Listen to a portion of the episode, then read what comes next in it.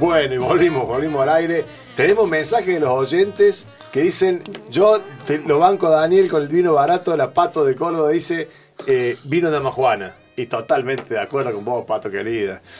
Bueno, y ya también estamos conectados con Claudio La Encina desde Canadá. Hola Claudio querido, ¿cómo andamos? Hola. Hola Dani, hola Julio, ¿cómo están? Bien, bien. Hoy te dejamos para un poco más tarde porque, bueno, se, se nos hizo tarde con la entrevista. Tuvimos una entrevista muy interesante que después te voy a pasar para que la escuches con Guillermo Robledo. Sí, de- no, estuve escuchando. Ah, buenísimo. Pues escuchaste algo bueno. Buenísimo, buenísimo. No, no, se hizo tarde porque estaban discutiendo si la sangría se hace con tetra o con vino de dama juana. A ver qué dice Claudio. La, profu- la profundidad, la profundidad de la discusión. Claro, Ya, hay, no, que hacer un, ma- hay que De, hacer un de- modelo de- matemático. de ahí a discutir la, inmortalidad del cangrejo estamos a un paso, mirá. Por favor. Hay que hacer un modelo matemático.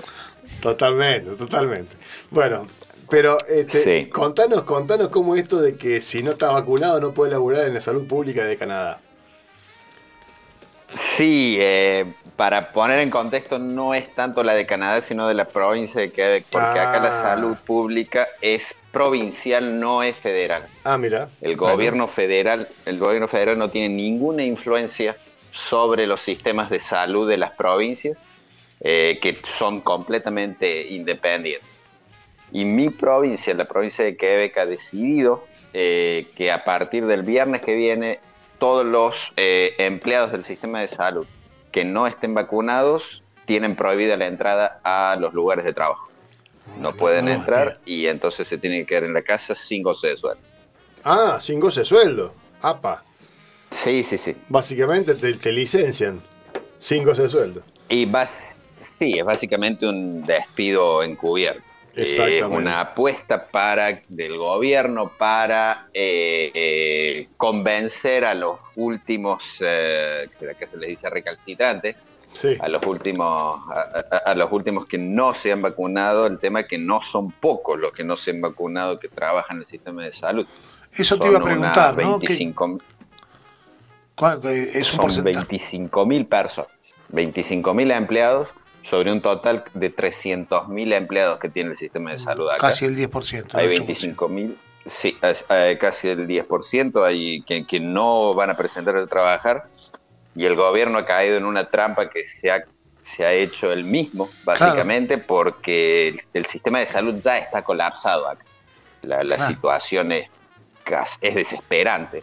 Eh, y sacando esta gente, bueno, la- ya, ya las, la- las unidades de urgencias ya están cerrando, van a cerrar mucho más, se van a volver a trazar más todavía las, las cirugías. Hay 140 mil personas que están esperando para, para hacerse operar.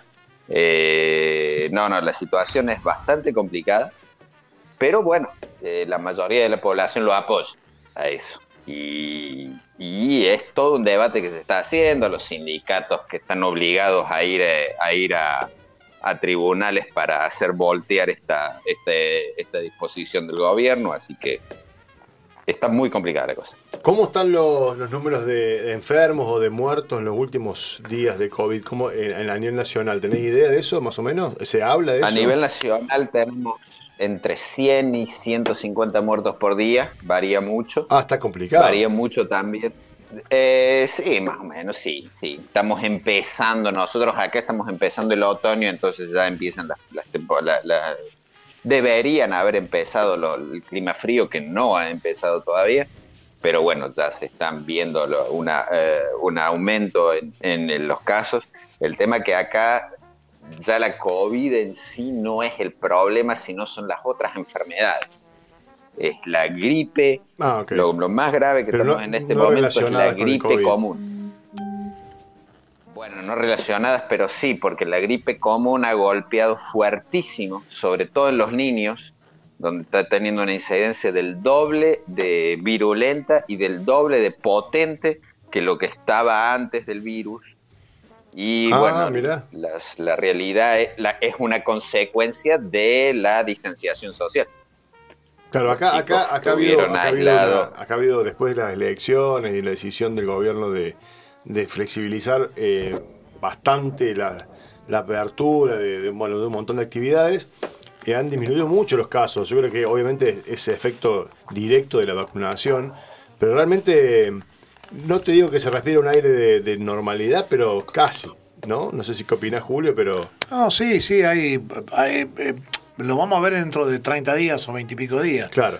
Esto, ¿no? Hay estadios de fútbol al 50%. 50% que van, van el 80-90. Sí, en, algunos sí, qué sé yo. Bueno, hay toda una pero bueno, la, eh, bares, sí, sí, eh, eventos eh, bailables y hay, todo con un aforo menor, pero bueno, pero charlábamos el otro día por afuera de, todo esto de la radio, con, o sea, es como esto, se va a ver dentro de 15, 20 días qué pasa, digamos, ¿no? Este, Exactamente. Con, como que todo eso que fueron, por ejemplo, para, para el próximo partido de Argentina, creo que está permitido 36 mil personas.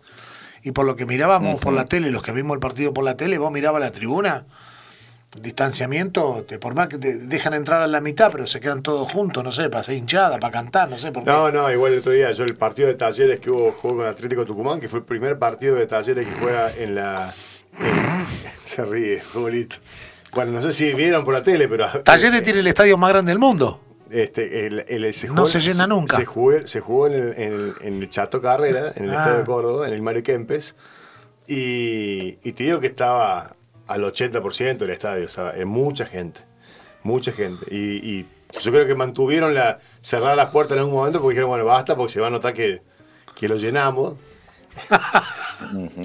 Así que no, está complicado el tema del aforo, como que no se está respetando mucho. No, volviendo al tema, las consecuencias se van a ver un poquito más adelante, digamos. Digo yo, ojalá que no, digamos, ¿no? Ojalá no nos equivoquemos en esto, pero... personalmente yo no, no estoy tan seguro de que ustedes van a ver más consecuencias de la que primero porque están en primavera, entran en entramos, entramos, sí, sí. Entran en la entra en la época donde donde cae todo todo contagio de, estas enfermedades respiratorias. Y segundo, porque en la Argentina ya se contagia de un montonazo de gente. La Argentina es uno de los países que más contagios ha tenido. Eh, lamentablemente también uno de los países que más muertos per cápita ha tenido. Por lo tanto, ya hay mucha gente que está inmunizada naturalmente. Eh, así que yo creo que no, sin decir que la enfermedad ya terminó en Argentina, yo creo que la situación por lo menos por los próximos seis meses va a ser bastante, bastante normal y bastante, bastante bien controlada. Aparte de la vacuna que también ya está mucha gente vacunada. Acá es todo lo contrario. Acá nosotros entramos en el invierno. Y estamos casi todos vacunados, pero de todas maneras el problema son las otras enfermedades que nosotros, que estábamos inmunizados por, la, por el contagio comunitario que teníamos, como la gripe común, la gastroenteritis, que ahora ya no tenemos más esa inmunidad. Y sobre todo los chicos, la cantidad de chicos que están internados con gripe común y con pulmonías y con enfermedades respiratorias que antes eran muy fáciles de tratar, pero ahora eh, se han vuelto graves, es enorme. Duplicado de, los, de antes de la COVID ahora. Hay muchos chicos que están internados, hay chicos que lamentablemente se están muriendo porque las, las defensas que ellos tenían del estar en contacto entre ellos no las tienen más. Eso es algo que personalmente yo no comprendo cómo los expertos cuando recomendaron la distanciación social no lo vieron. Claro, yo no lo comprendo y los expertos en esto están mudos, es como si les haya caído de sorpresa, como si esto yo no lo entiendo. Pero bueno, eso es algo ya una opinión personal mía, Claudio, y, tengo con él. Y en tu provincia, yo te lo, te lo tengo así como pregunta, ¿no? En tu provincia está esta situación con el, personal de, los hospitales, las clínicas, lo que fuera, los hospitales públicos serían, ¿no es cierto? Este, ¿Vos podés, eh, digamos, cruzarte de provincia, hacerte atender en otro lado?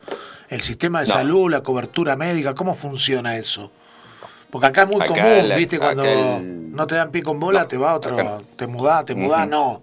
Te va a hacer atender a otro lado. No. porque acá tu domicilio es tu lugar, o sea, vos no podés ir a la provincia de Ontario desde Quebec o a las provincias marítimas a hacerte, a hacerte atender porque directamente te van a rechazar. Te van a mandar a Quebec. Y el tema acá en Quebec y en realidad en la inmensa mayoría del Canadá, el sistema es público no tenemos sistema de salud privado. Eso no existe.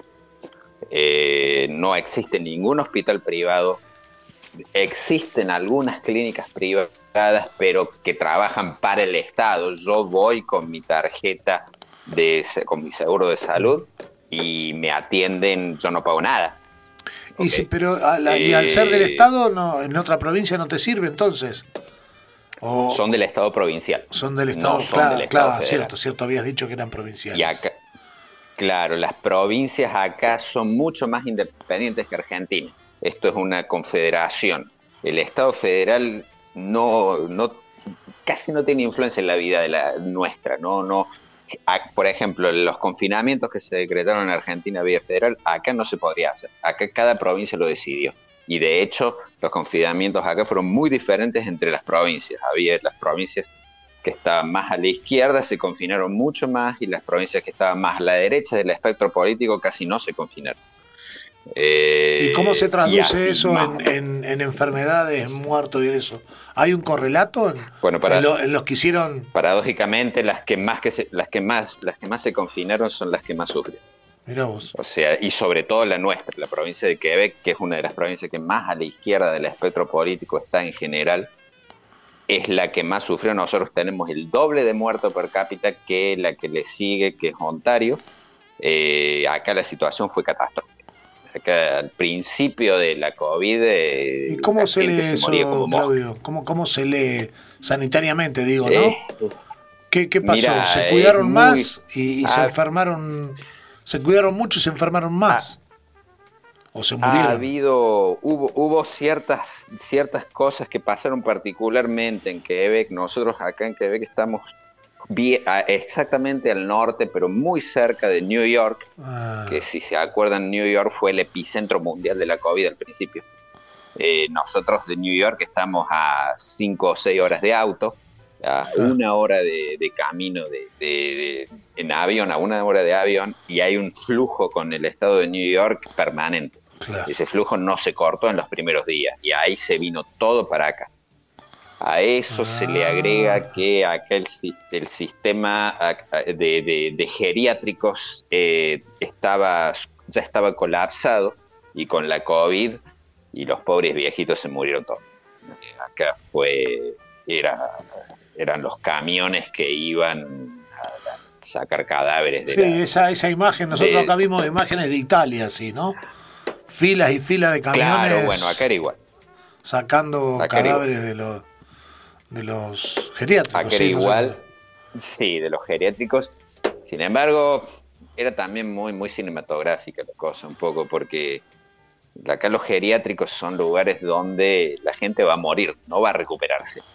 La, gente va a terminar su vida.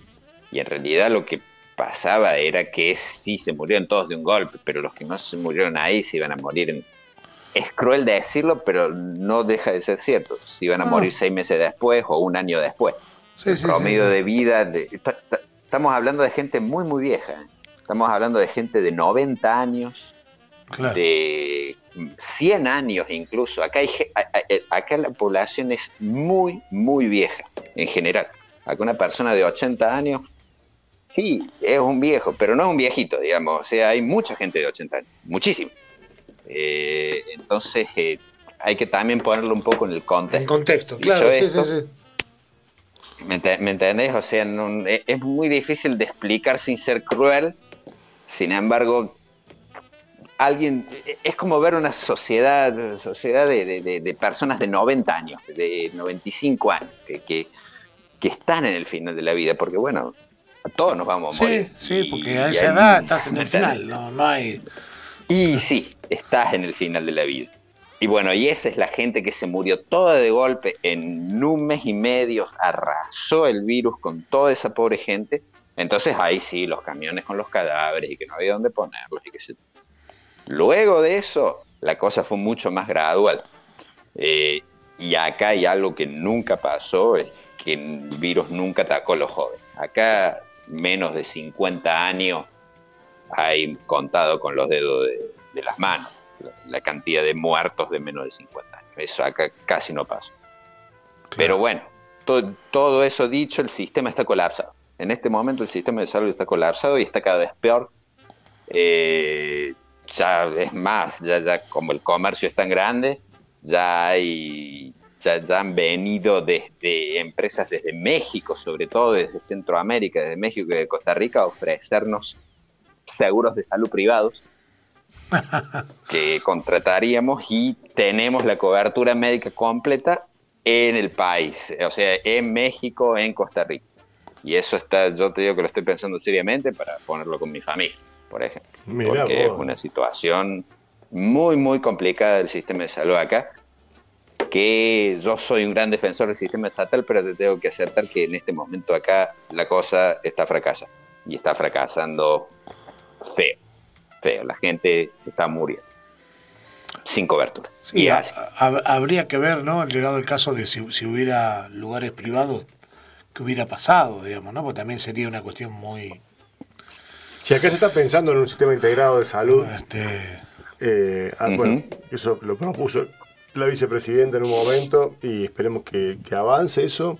Me parece que es la forma, que se, que se trabaje en conjunto, que no se trabaje en forma independiente, porque, porque bueno, veremos qué pasa, ¿no? Con esa, si se hace alguna ley o algo que, regularice esa situación.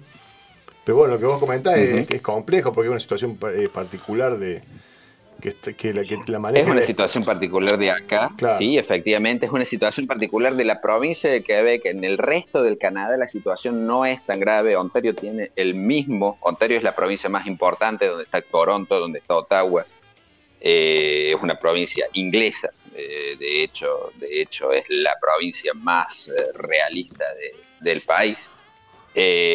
ahí el sistema de salud es igual y no tienen los problemas que tenemos nosotros. Eh, o sea que obviamente, la, cercanía con New York ha, hecho que, afectara más también, ¿no? La situación de, COVID. Afectó, sí, afectó mucho, afectó mucho, sí. Pero si no, ¿qué otro problema creemos que, tiene? Oh, acá hay muchas teorías. Eh, acá el sistema de salud se ha convertido en un elefante blanco. Es un, nosotros somos una provincia de 8 millones de habitantes hay 300.000 empleados en el sistema de salud, lo cual es una cantidad enorme. Uno de cada 15 quebecois, una de cada 15 personas en Quebec trabaja en el sistema de salud. Es impresionante y así todo no funciona. El problema es que el sistema de salud tiene un 20% de ausentismo. El problema es que el sistema de salud de los 300.000 empleados hay 100.000 que son funcionarios, hay 100.000 que son gente de escritorio Claro, la burocracia. atiende. es una burocracia monumental. el, sistema de salud gobernado por, por los escritorios. es, una, es una burocracia monumental eh, y cada vez peor, ¿no es cierto? Eh, porque cada vez se contrata más y la única reacción del gobierno es contratar más gente, contratar más gente, por, ya tenés el suplente del suplente, del suplente, del suplente.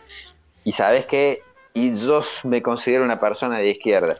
Ahora, ser de izquierda no quiere decir eh, permitir semejantes cosas que, se haga con el dinero del pueblo, ¿entendés? Porque no, no, no, es inaceptable. Ver gente eh, que se. Bastante facho me salió el Claudio de ahí, ¿eh? no, no. No, no, Claudio, no.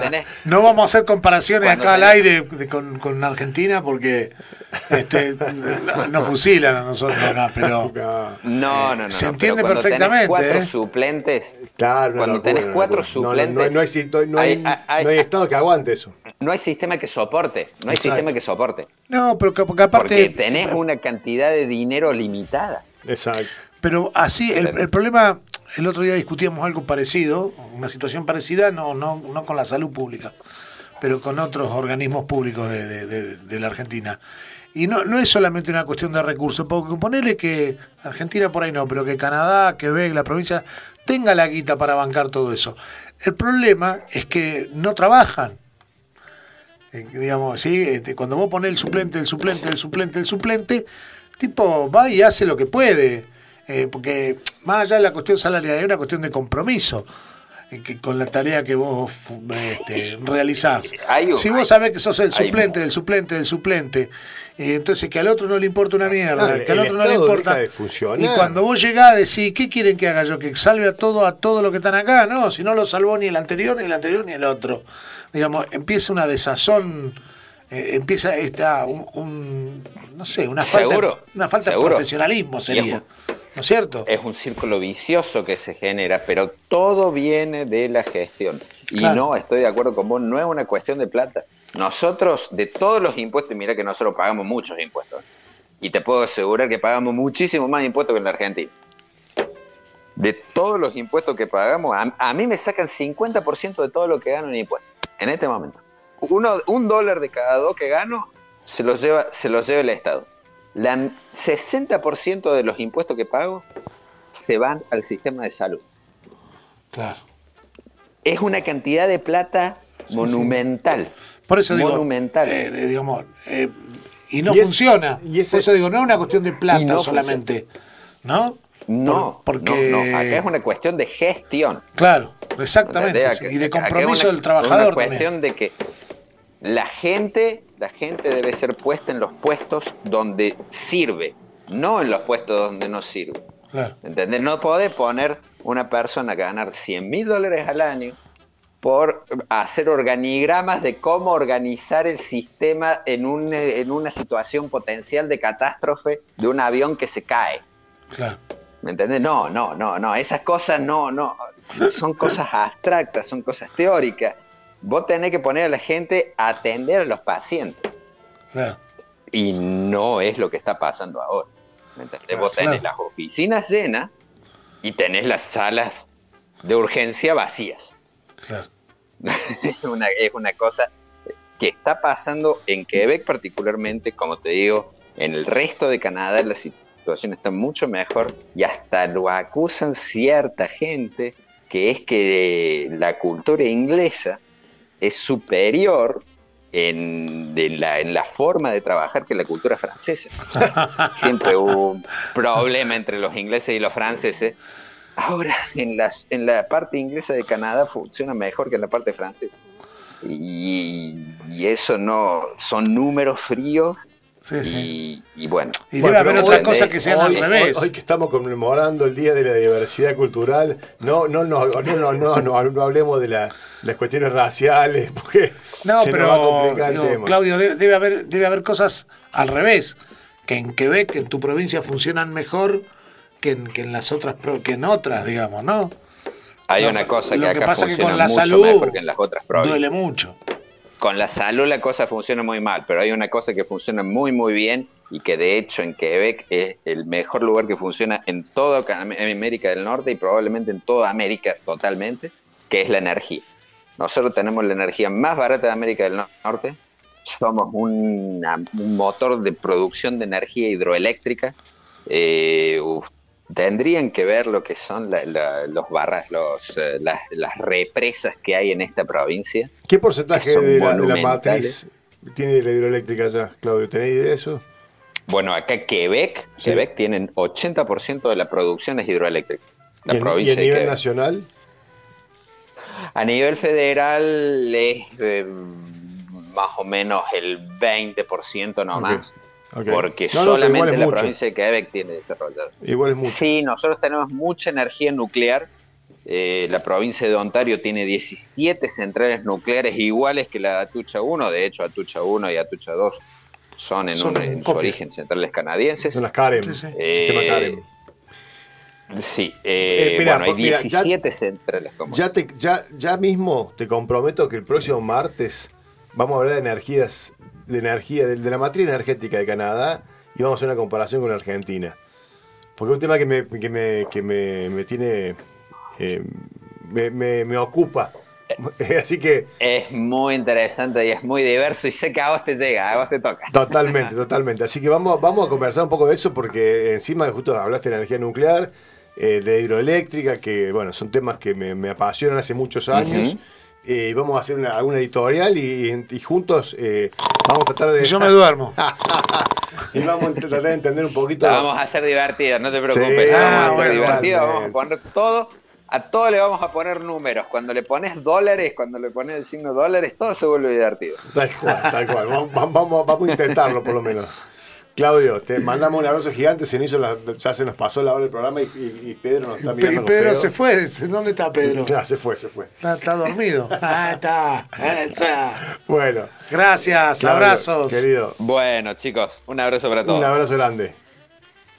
Ahí estábamos hablando con Claudio Lencina desde, desde Sherbrooke, Canadá. Nuestro corresponsal, nuestro especialista en. en bueno, de todo un poco, hemos hablado. Nuestro especialista internacional. Internacional, claro. Así que bueno, y ya lo comprometimos. El, el martes que viene, voy a anotar. El martes que viene eh, eh, vamos a hablar sobre em, la matriz energética Mira, nacional. el martes que viene van a hablar de sangría. El martes que viene van a hablar de materia no. energética. Me parece que no vengo. Bueno, este, eh, ¿qué- ¿vos qué opinas, Julito, de la, de, la, de la energía nuclear? ¿Qué es? ¿Con No, qué, bueno. se toma sola, con hielo? ¿Cómo? Vamos a tomarla con hielo, vamos a tomarla con Ah. hielo.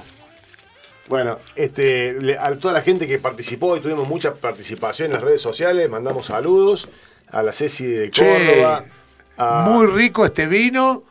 Vamos a felicitar, a agradecer. Sí. Nos tomamos toda la botella. Se acabó, Qué se bárbaro. acabó, Lucía. Y no tomó ni Pedro. Ni Pedro, ni, ni lo probó. Qué bárbaro, che. Muy rico, muy rico vino. Bueno, gracias a toda la audiencia y lo- hasta el martes que viene eh, por Radio Megafon nos volvemos a encontrar entre copas y vinilos. Ahí va.